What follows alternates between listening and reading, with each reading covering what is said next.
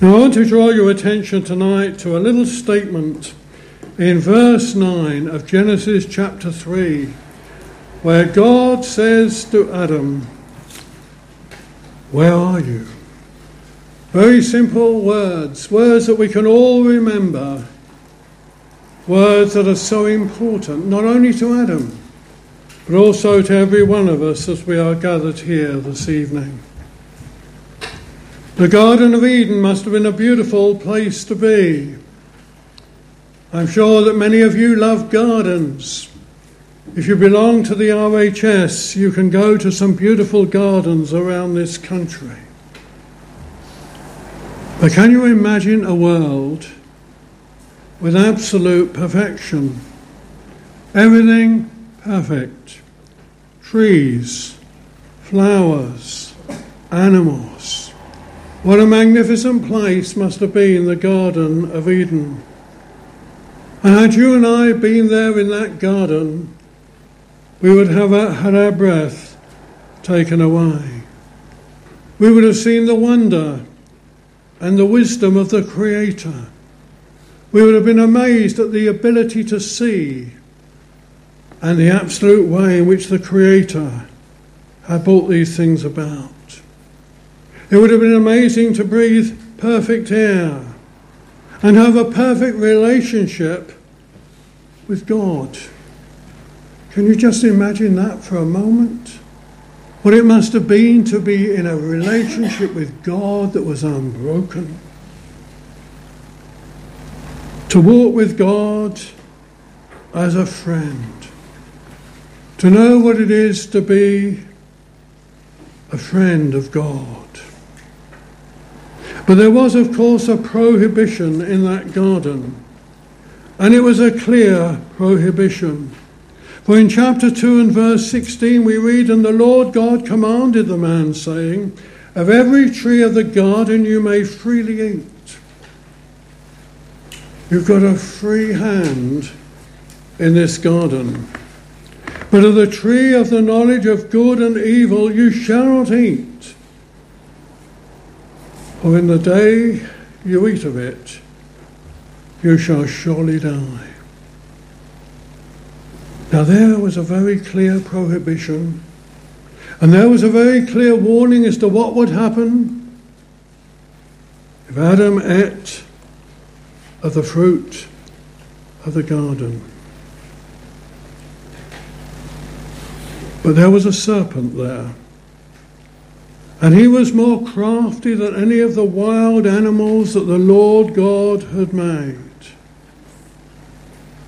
If you eat, he said, you can improve your status.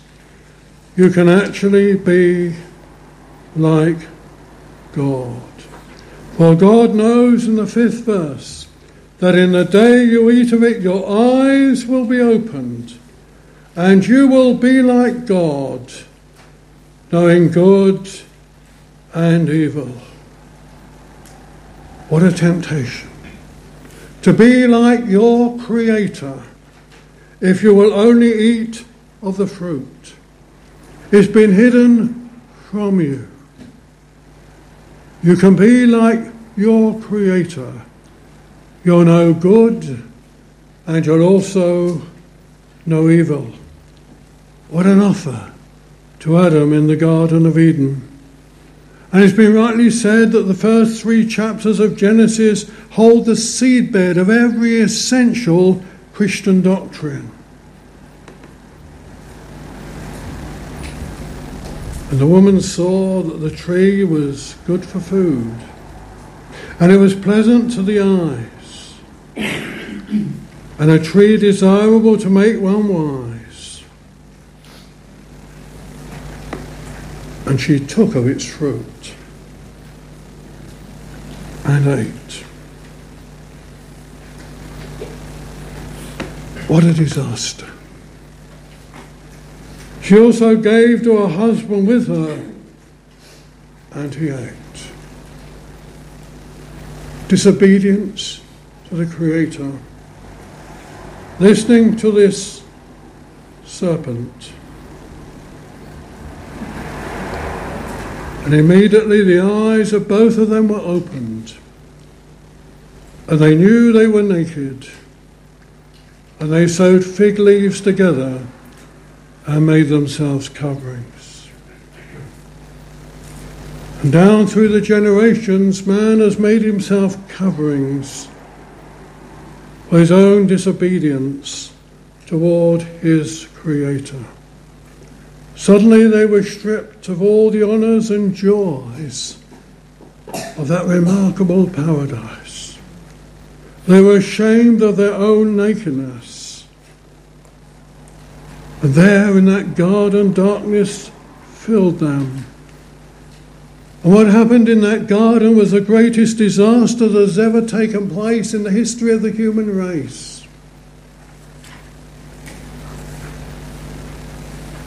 sin entered, and fear seized them, and things were the opposite of what they had been. And then they heard something quite remarkable. They heard the sound of the Lord God walking in the garden in the cool of the day. God came walking. He didn't come running. He came in human form. And nearly 4,000 years later, there was going to come another coming to this world of the Lord Jesus, who would come to seek and to save that which was lost. He was not hot or hasty, even though all he knew all that would be necessary to rectify this terrible and this awful disaster. And God calls to Adam, Where are you? They were playing hide and seek with God. They were hiding themselves from the presence of the Lord God, and they were hiding among the trees of the garden as if you can hide from God.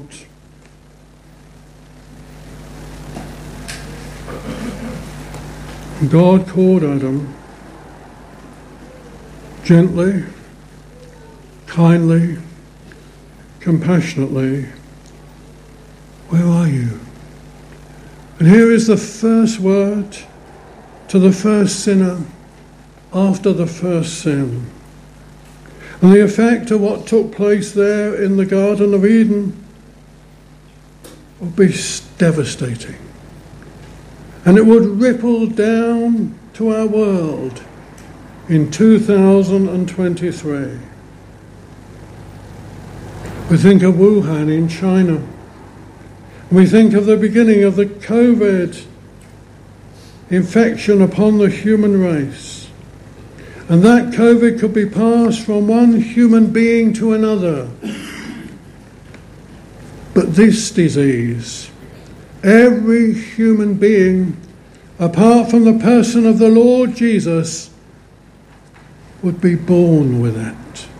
For they would be conceived in sin and shapen in iniquity. And God comes out to Adam.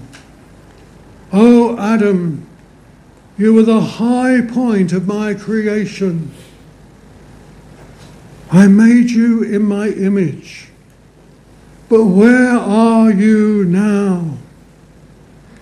You see, after this terrible disaster, the great God of heaven takes the initiative. He wants to bring Adam to a sense of his wrongdoing. He knew where, they, where he was, but he wanted him to own up. Many years ago, we fostered a boy He was a difficult boy. He'd been in a number of foster homes, and we had him for a year. And he would sometimes go off, and you'd have to call the police. And I remember on two occasions the same policeman brought him back. And he said to us, Why do you do this job? And I would say to this boy, I would say, Where have you been? I knew where he'd been, but I wanted him to own up. And he never did. And neither would Adam. God took the initiative with a gracious question as a kindness to him. And always God comes like this to the first man and woman knowing that in the fullness of time God would send his Son in human form to seek and to save that which is lost.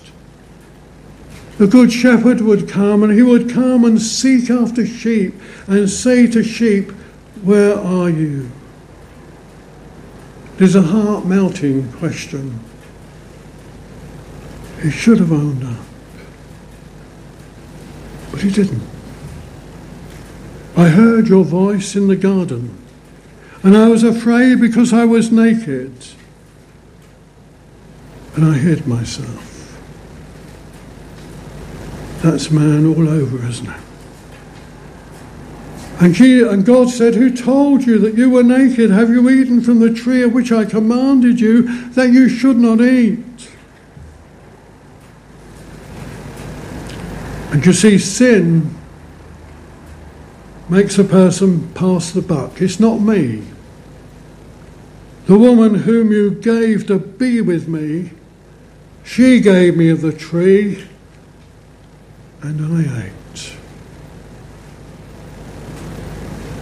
And from then on, it was, would be very difficult for man to own up to his own wrongdoing. And he passes the buck. It's not me. She's responsible, and you gave her to me.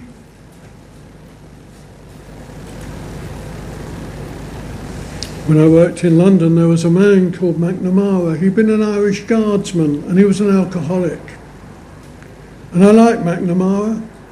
He kept himself very tidy even though he was homeless. And one day he, uh, he was arrested. He was arrested for stealing a mailbag on Waterloo Station.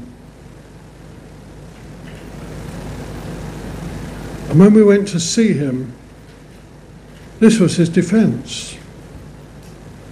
Well, if that mailbag hadn't fallen off that truck, I would never have picked it up. Always passing the buck. And that's really what Adam did here in the Garden of Eden.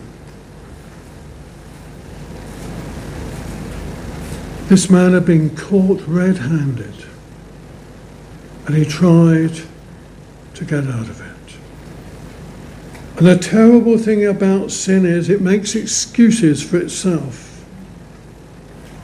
Ever since the Garden of Eden, Man makes excuses for his sin. He hides behind self righteousness. I would never do that. I am a good boy. I've never done anybody any harm.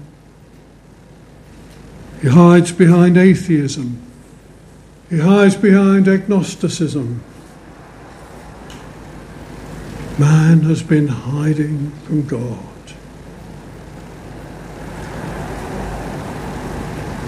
Down through the generations, God would send his prophets, and they would declare the sin of the people in their day, saying, Where are you? Where are you? And through it all, there will be the opportunity of forgiveness.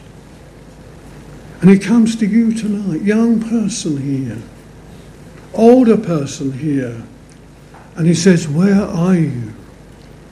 Where are you? Adam should have owned up. I was a fool. I did wrong. I know, Lord, I haven't a leg to stand on. I have no excuses. You told me not, and I did it. And the devastating effect of what took place here in Genesis chapter 3 will be felt until the very end of time, until the final day when the Lord Jesus would come again upon the clouds of heaven.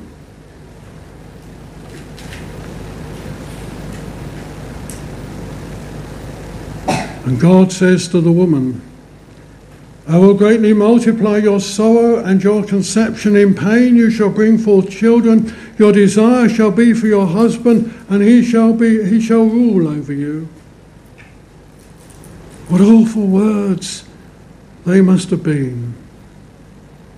And then God has to speak to Adam and say to him, Because you have heeded the voice of your wife and have eaten from the tree of which I commanded you, saying, You shall not eat of it, cursed is the ground for your sake.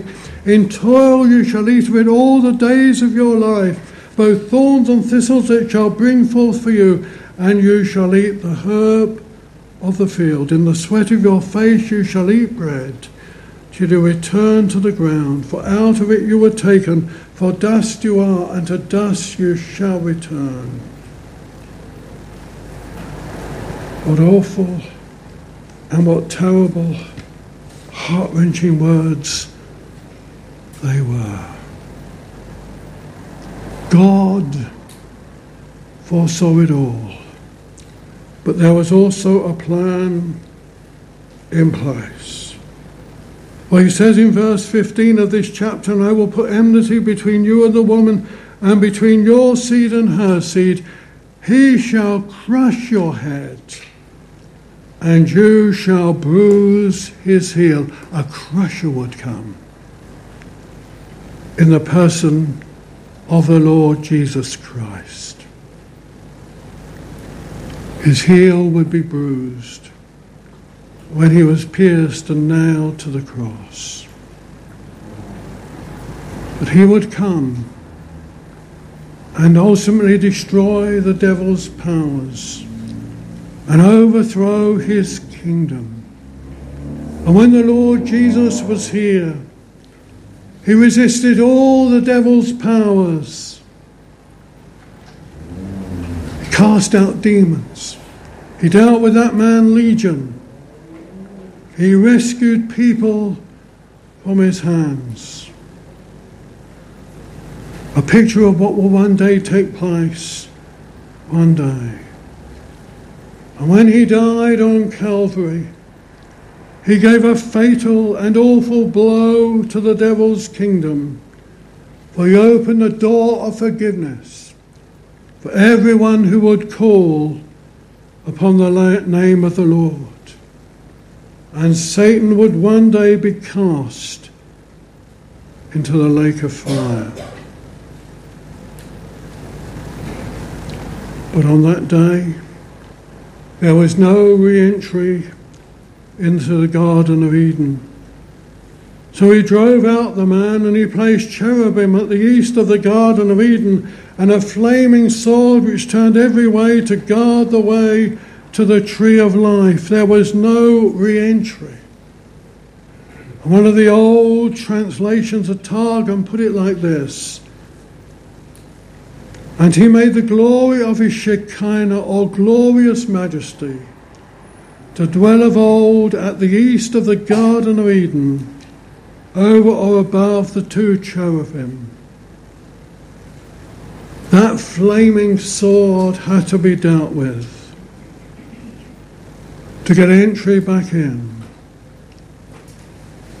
And it fell on the Lord Jesus at Calvary.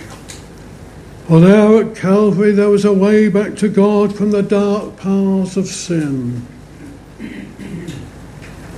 It pierced the Son of God to his very soul, because it was from the soul that Adam sinned in the Garden of Eden. Christ bore the punishment for Adam's sin and for the sin of all who will truly trust in him. And there on Calvary, the Lord Jesus cried out, Where are you? My God, my God, why have you forsaken me? What a Black Friday it was. A terrible Black Friday for the Lord Jesus Christ. It was awful, terrible, as he descended into hell, there on the cross, in order that the free gift of salvation be offered to you and be offered to everyone. And Jesus gives forgiveness free, but the greatest cost to him. I remember preaching some time ago on the greatest question we could ask, and that's in Acts chapter 16 What shall I do to be saved? Have you ever owned up? Have you ever done the opposite of what Adam did there in the Garden of Eden?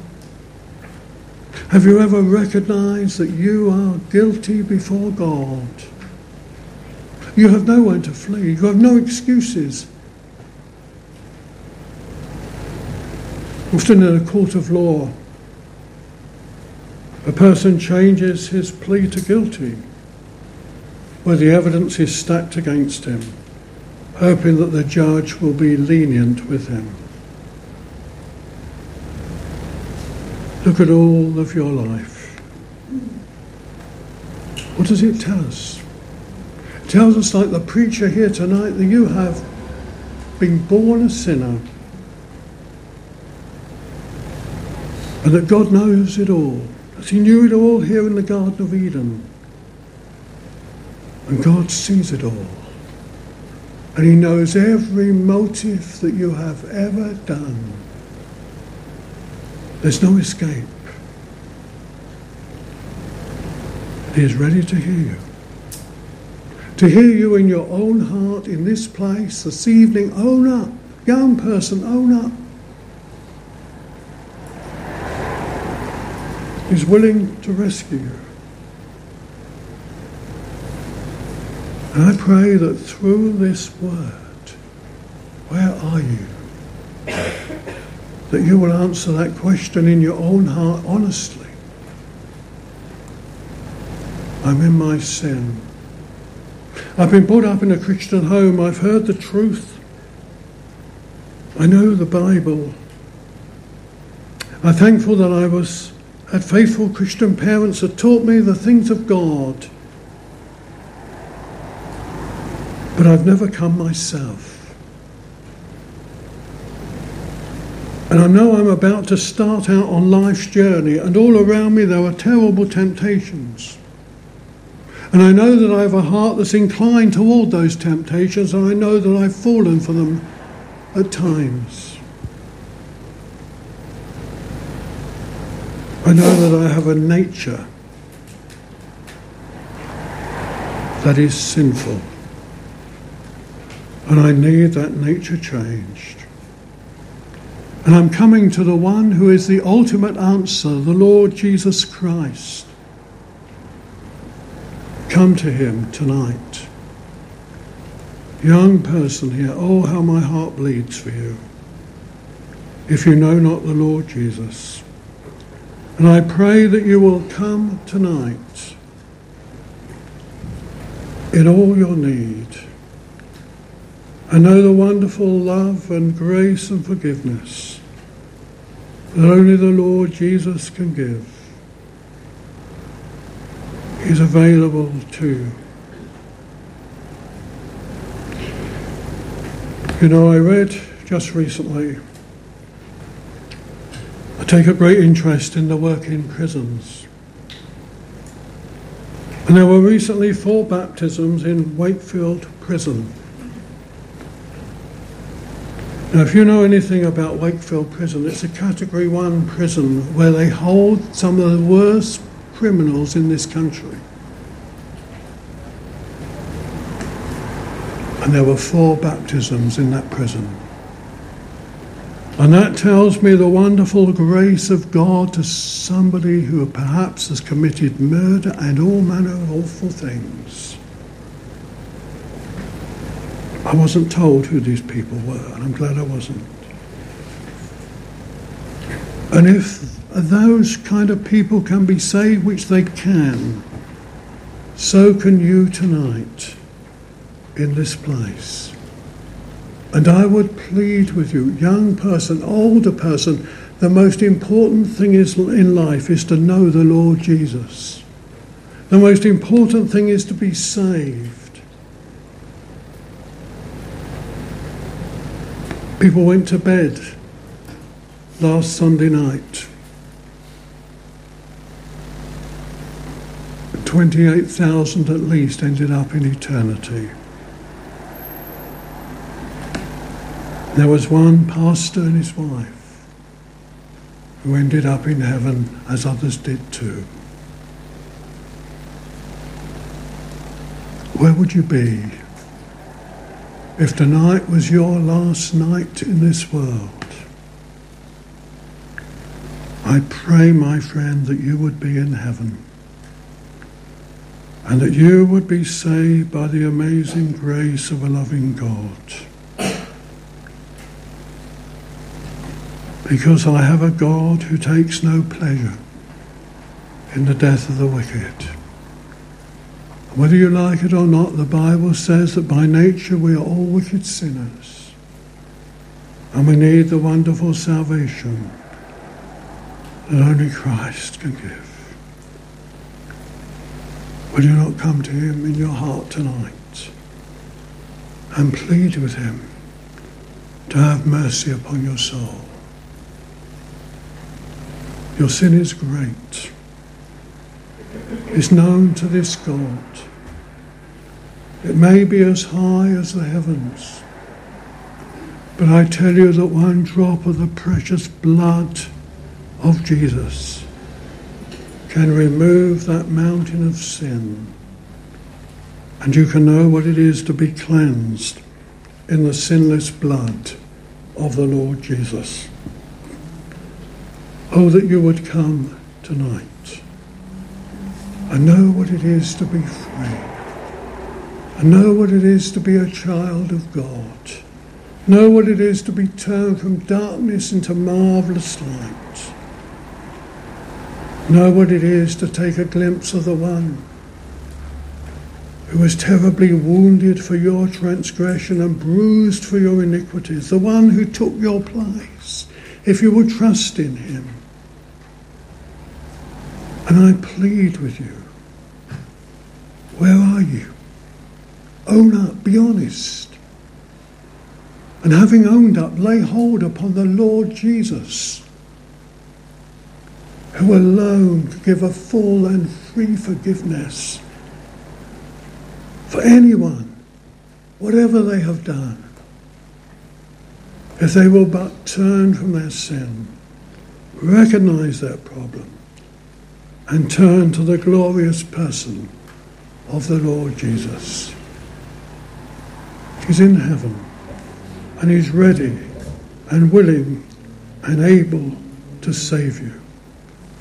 And I pray that you will turn to him tonight. Older person, perhaps you've come to church all your life and you've heard the word and you like the people, but you've never come. I plead with you that you will come tonight. Younger person, oh, how I long, and people long in this place. I know they do. They long to see you saved. I pray that you will come tonight. I came to Jesus as I was, weary and worn and sad. I found in him a resting place, and he has made me glad. You see, this God is a wonderful God of grace, and grace is God's undeserved kindness. And that undeserved kindness is found in Jesus Christ. And you can taste of it tonight. And know what it is to be ransomed, healed, restored, forgiven. I pray that you will know it tonight. And that there will be rejoicing in heaven over sinners repenting. Wonderful thing to be saved. It's a difficult thing to own up to sin. It is. Because it means to say, the most difficult word of all sorry. Sorry to God. And maybe even sorry to others.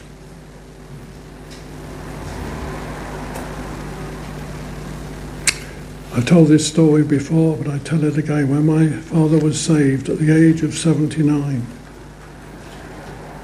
going to be baptized at 80. And he rang me up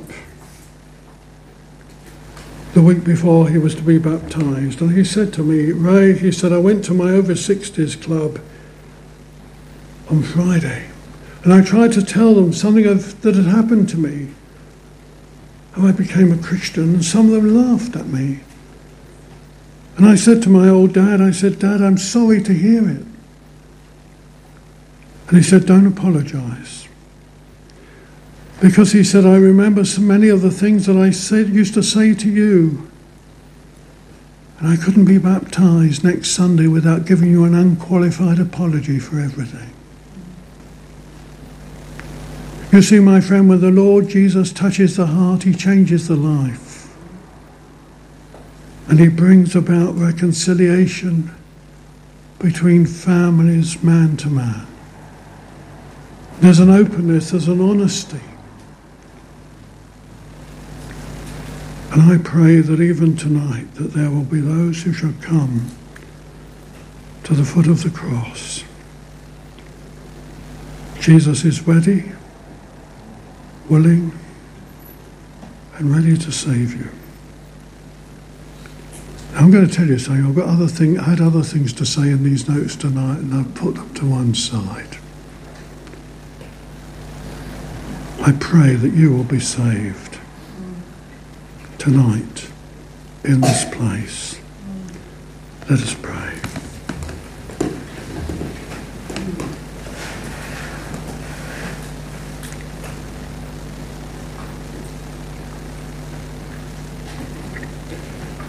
Lord God Almighty,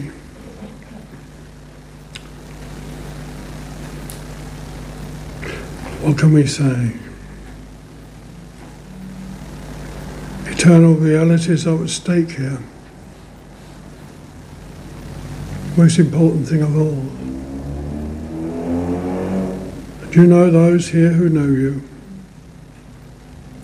and those who are still strangers to grace? I may pray that by your grace that you will make them not strangers to grace but friends of grace.